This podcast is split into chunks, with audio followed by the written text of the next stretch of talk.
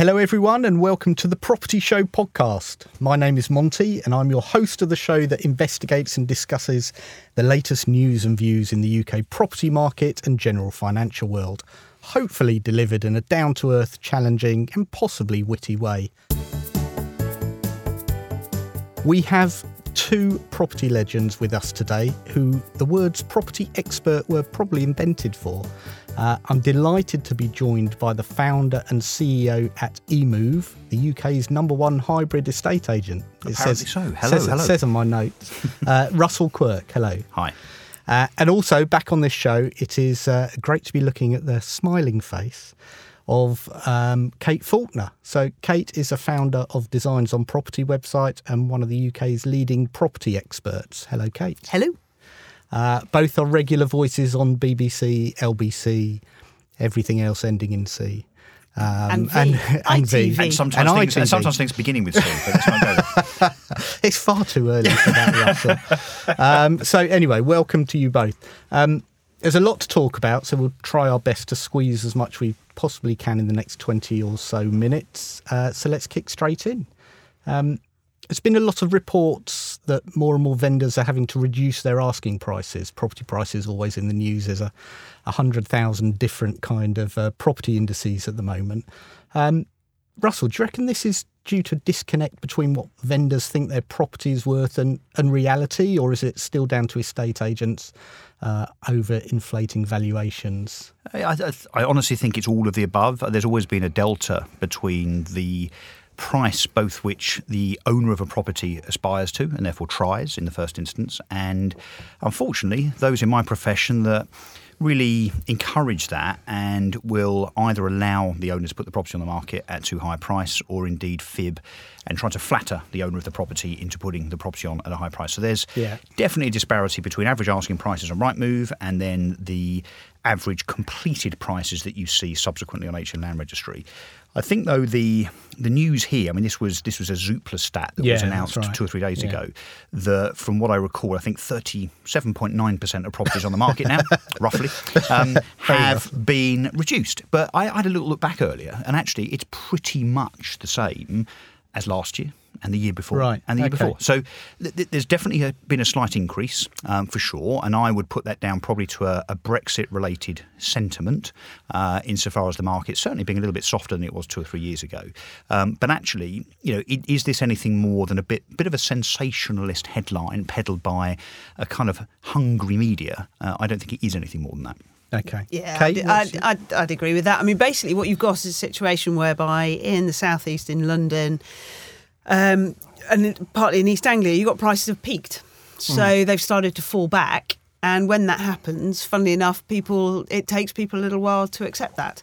So they saw the property down the road last year go for three hundred thousand pounds, and they don't believe that theirs is only worth 290 or 280. Mm. So as a result of that, it takes a little while for them to accept it. And sometimes the only way you can still get them as, a, as an agent, I think, to be fair to some of the agents out there, to put their property on the market um, is to actually say, well, okay, let's try it at 300, but I'm telling you, you're likely to get to 80 yeah. and wait for them to kind of come round to realise that the market's mm. changed and what, yeah. what Mrs. Jones got for her property last year was, was lucky because she got it at the top of the market and yeah, now there it's, might, there it's might slipped be, back. There might be another reason as well, is that look, estate agents are not having a great time of it for all sorts of reasons. We can go into why those reasons are, but the fact is they're not. So this might simply be a question of estate agents working harder to manage their stock to ensure that uh, people start to manage their expectations more, mm. and therefore yeah. more reductions by a slightly greater amount means that yes, there, will be a few more properties in the market that are being reduced, but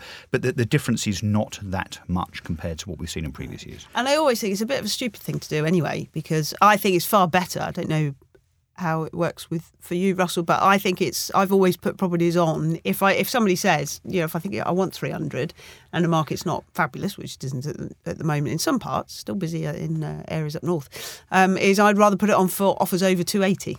Yeah. Mm. Because okay. you, you yeah, got to get, you know, you yeah, get the, the, the, whole thing is if you do not get viewers into the mark into mm. your home, if you don't get those first ten viewings, the chance you get an offer is slim. Yeah. So you're better off doing offers over, so you don't get silly offers Yeah, in our advice market. has always been: look, if you get three valuations, take the average because the top one's probably unrealistic, the bottom one's probably Yeah. unrealistic, the middle one's your benchmark. So if you take those three, add them up, divide by three, you know you're, you're Yeah, there or thereabouts. But but the thing not to do as a consumer is to look at all the properties that are on the market for sale and have been for months and price your Yeah. property accordingly. That is the worst thing to do. look and look at the ones that sold. One thing that scared me actually, and I don't know if you've picked this up, Russell, is that somebody was saying to me that, that some they are finding in some perhaps competitors of yours that they're only getting that one agent out, and they're not going for three valuations, and that really does trusting. re- well. Very foolish, I Yeah, think. I agree. Um, Because you should always, always get three. So what's behind that? Is that just because they think that they'll they'll Well, get a, partly they'll pay a cheaper fee because yeah, of that? Yeah, and also I think they they kind of think, oh well, everybody. It's this sad thing in this market because I don't sign up to it. That oh well, uh, you know, just because you put it on Rightmove or Zoopla now, anybody will see it. So it doesn't matter whether the agent's very good at selling or not. Yeah. I'll sell it anyway. Um, and there's that attitude. So if I go with this one, well, that saves me having another two valuations. What does it matter? Yeah, it's interesting actually. It might be look. There's a lot of money, particularly in the online hybrid space now, Yeah. being focused on TV, radio. Yeah, so huge. between us. Yopa and Purple Bricks, it's about forty million pounds a year just on TV. Wow.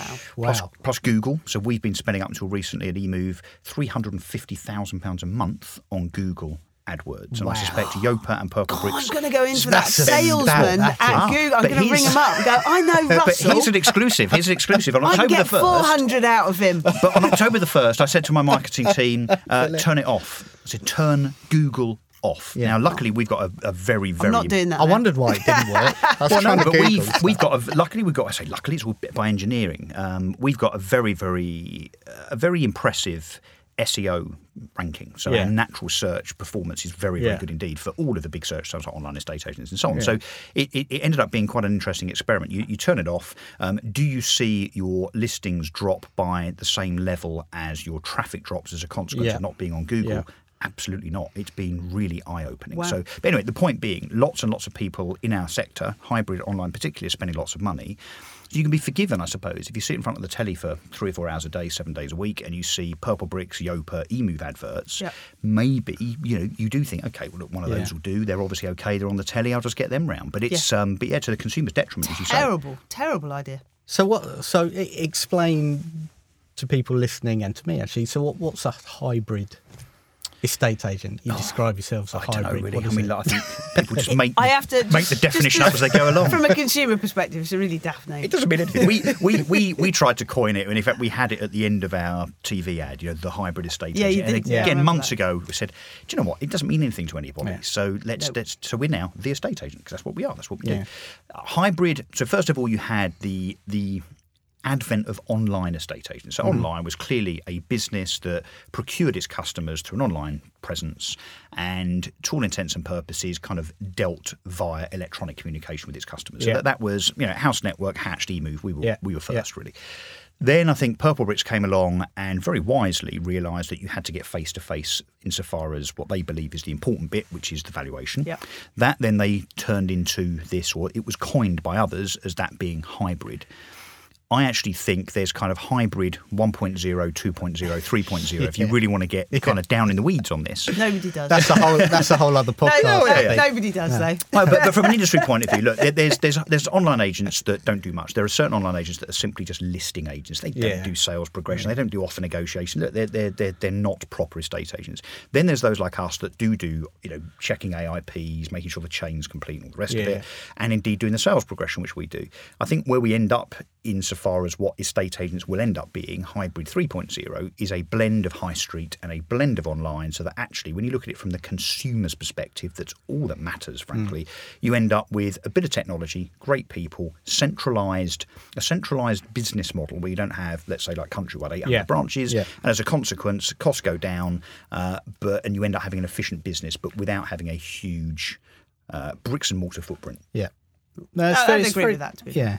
It's similar in the mortgage industry. That's where well we, we like to see ourselves as a going into this this hybrid mortgage broker world where we've got people powered by technology, and it's that perfect marriage between the two. So what's your view on improves the, uh, Trussle, Habito, Mortgage Gym, the, the robo the robo advisors? Well, they're not robo advisors. Let's get this straight. There, there is at the moment in the mortgage industry no such thing as robo advice. There's there's a slight decision tree, and if you take at least one of those, they they have the same um, sales process as we do because they're appointed representatives of the same company we are. Um, so the technology at the front end is what makes it look pretty. But if you look at where they started, they came into the market and started from the from the basis that we're going to change the world and everything's going to go from A to Z. Well, with- some of them have raised no big money. human- Trussle's just raised fourteen They've all raised quid. massive money. Um, but the reality is they, they've then changed their approach and they've started to put brokers back into the mix. towards the end of the funnel, presumably. Yeah, and and now they're they're pretty central. So if you look at Habito, for example, they started from we're the tech kings, and now they're actually what you just said. They're mortgage brokers. Hmm.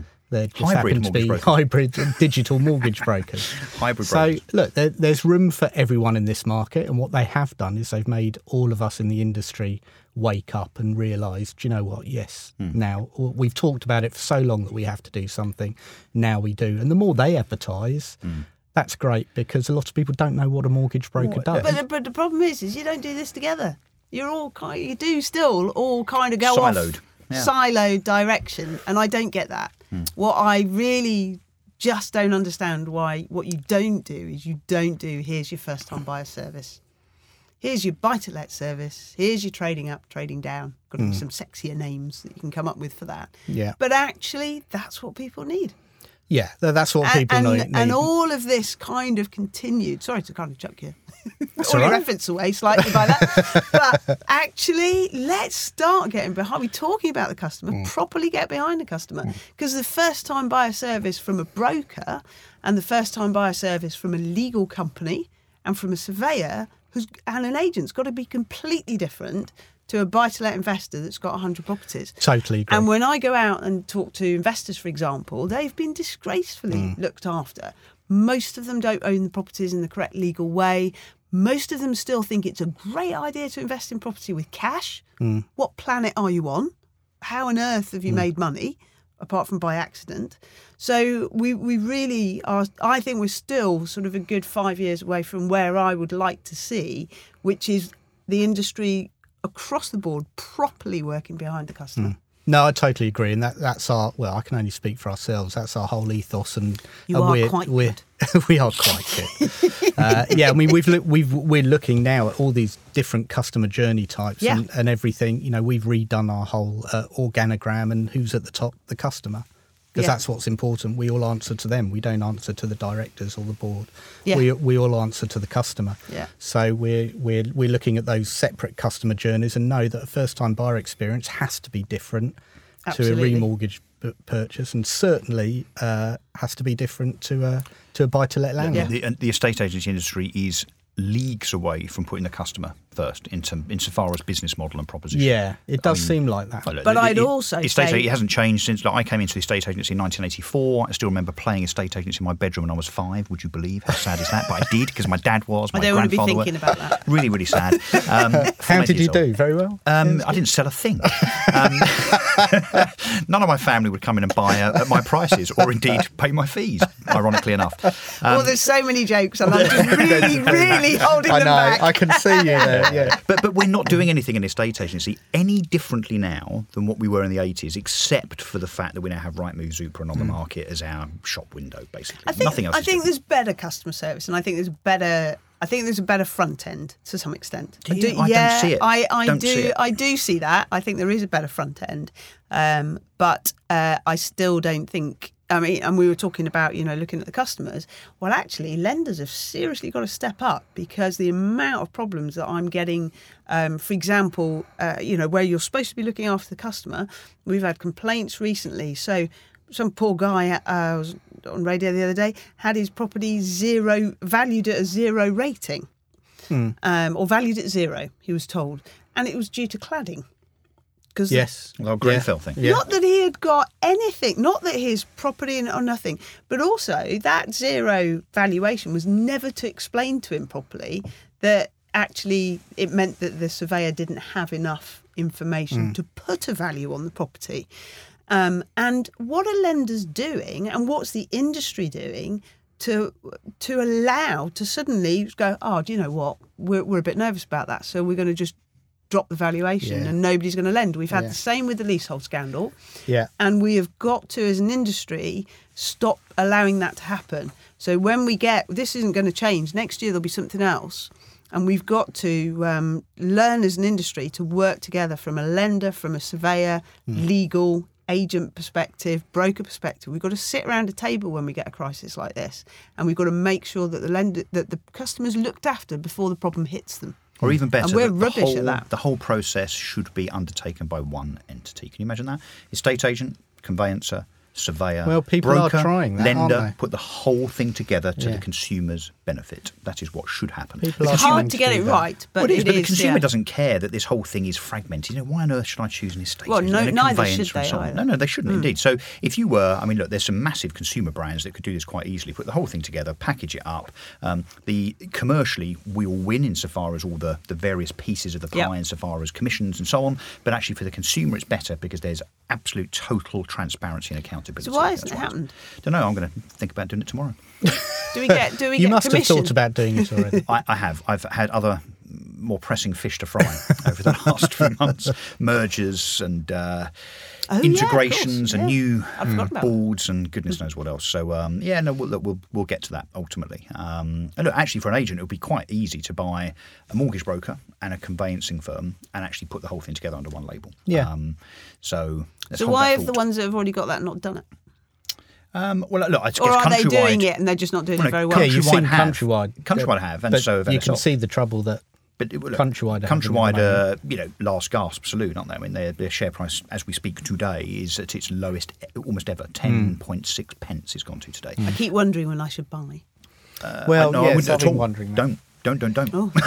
I don't see uh, in the current form. Russell. In the current form, there is no future for the countrywide business. Absolutely not, because they are absolutely determined to wind the clock back to 1995 and run the business like it's 1995. Well, I've got news for you, countrywide. It is not 1995, nor will it ever be again. So, you know, if your vision is to go back, and I'm, and the, the operative word being back to basics, Yeah. you will fail, and the city are pricing that in on a daily.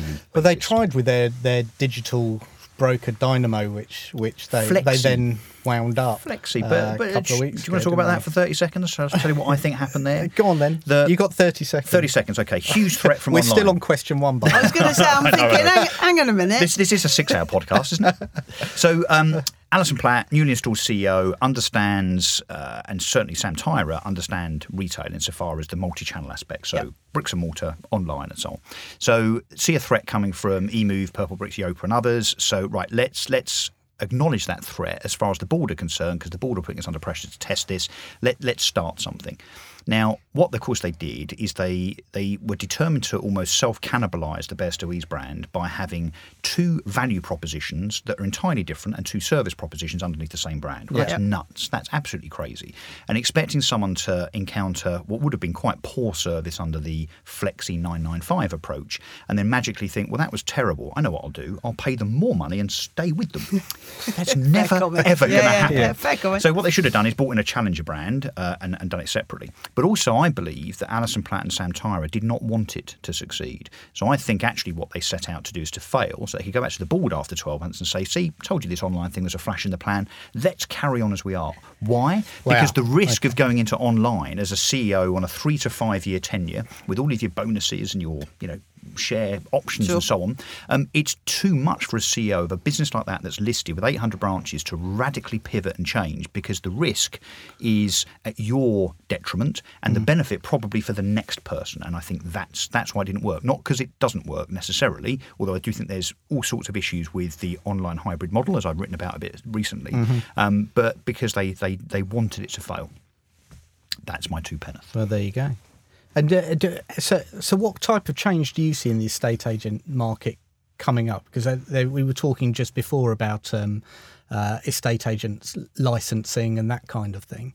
Um, is that going to come in to play, and, and and are estate agents going to embrace it as a whole, or, or are there still quite a few who don't license? Just before don't- Russell don't- says anything, yes.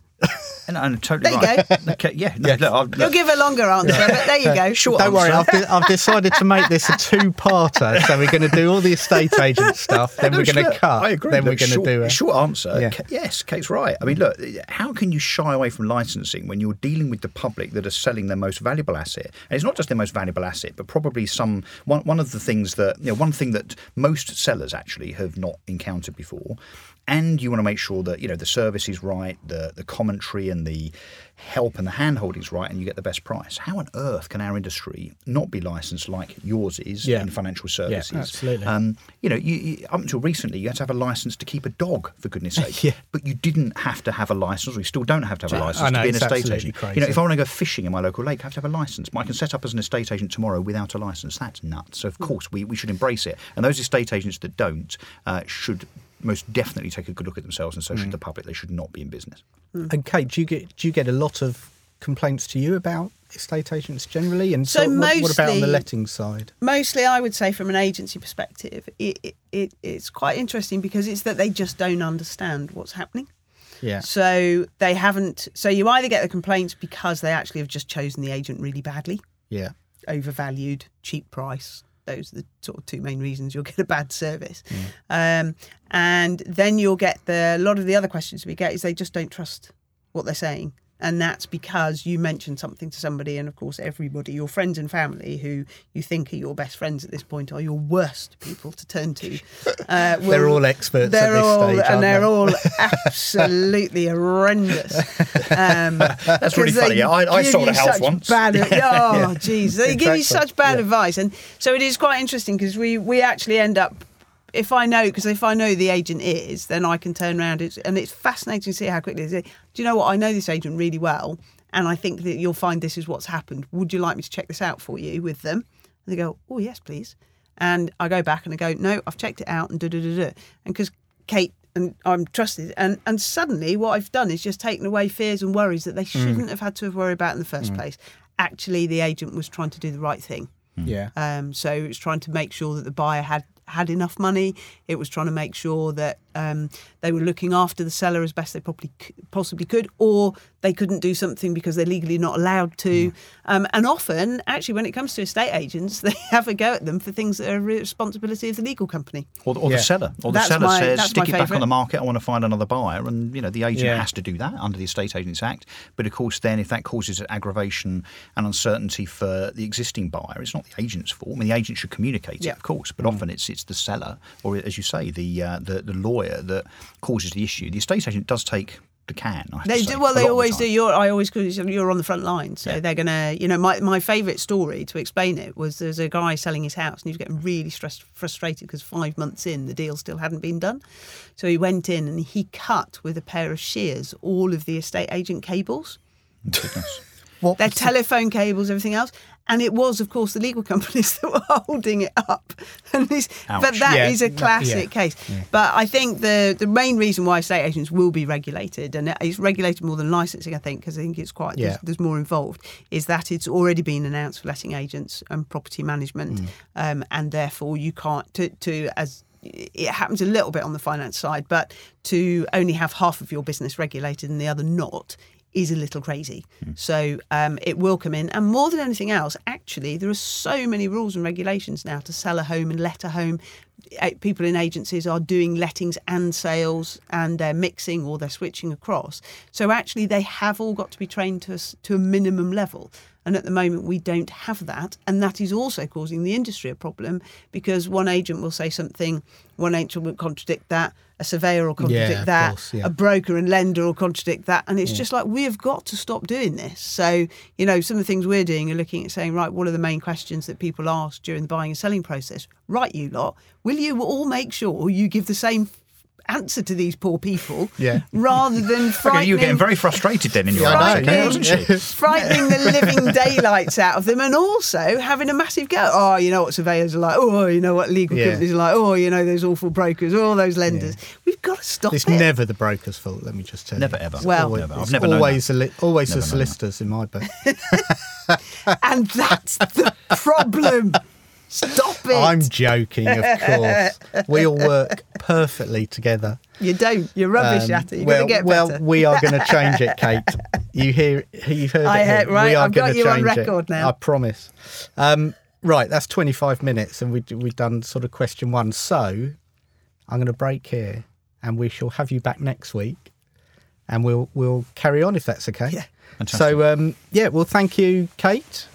Thank you very and much. uh, thank you, Russell. Uh, of course, thank you for listening. Uh, we'll be back next week, actually. Uh, so if you've got any comments or questions, you can contact me on Twitter. I'm at Monty's blog. Or Kate, how can they contact you? What's the best way? Uh, basically, just uh, go to Property Checklists, which is our consumer site, propertychecklist.co.uk. We've got an inquiries there, and if you've got any questions you want answering, we'll do it independently. Okay. And Russell, Uh, at Emoov CEO. there you go. Thank you very much. Until next time, this is a property show signing off.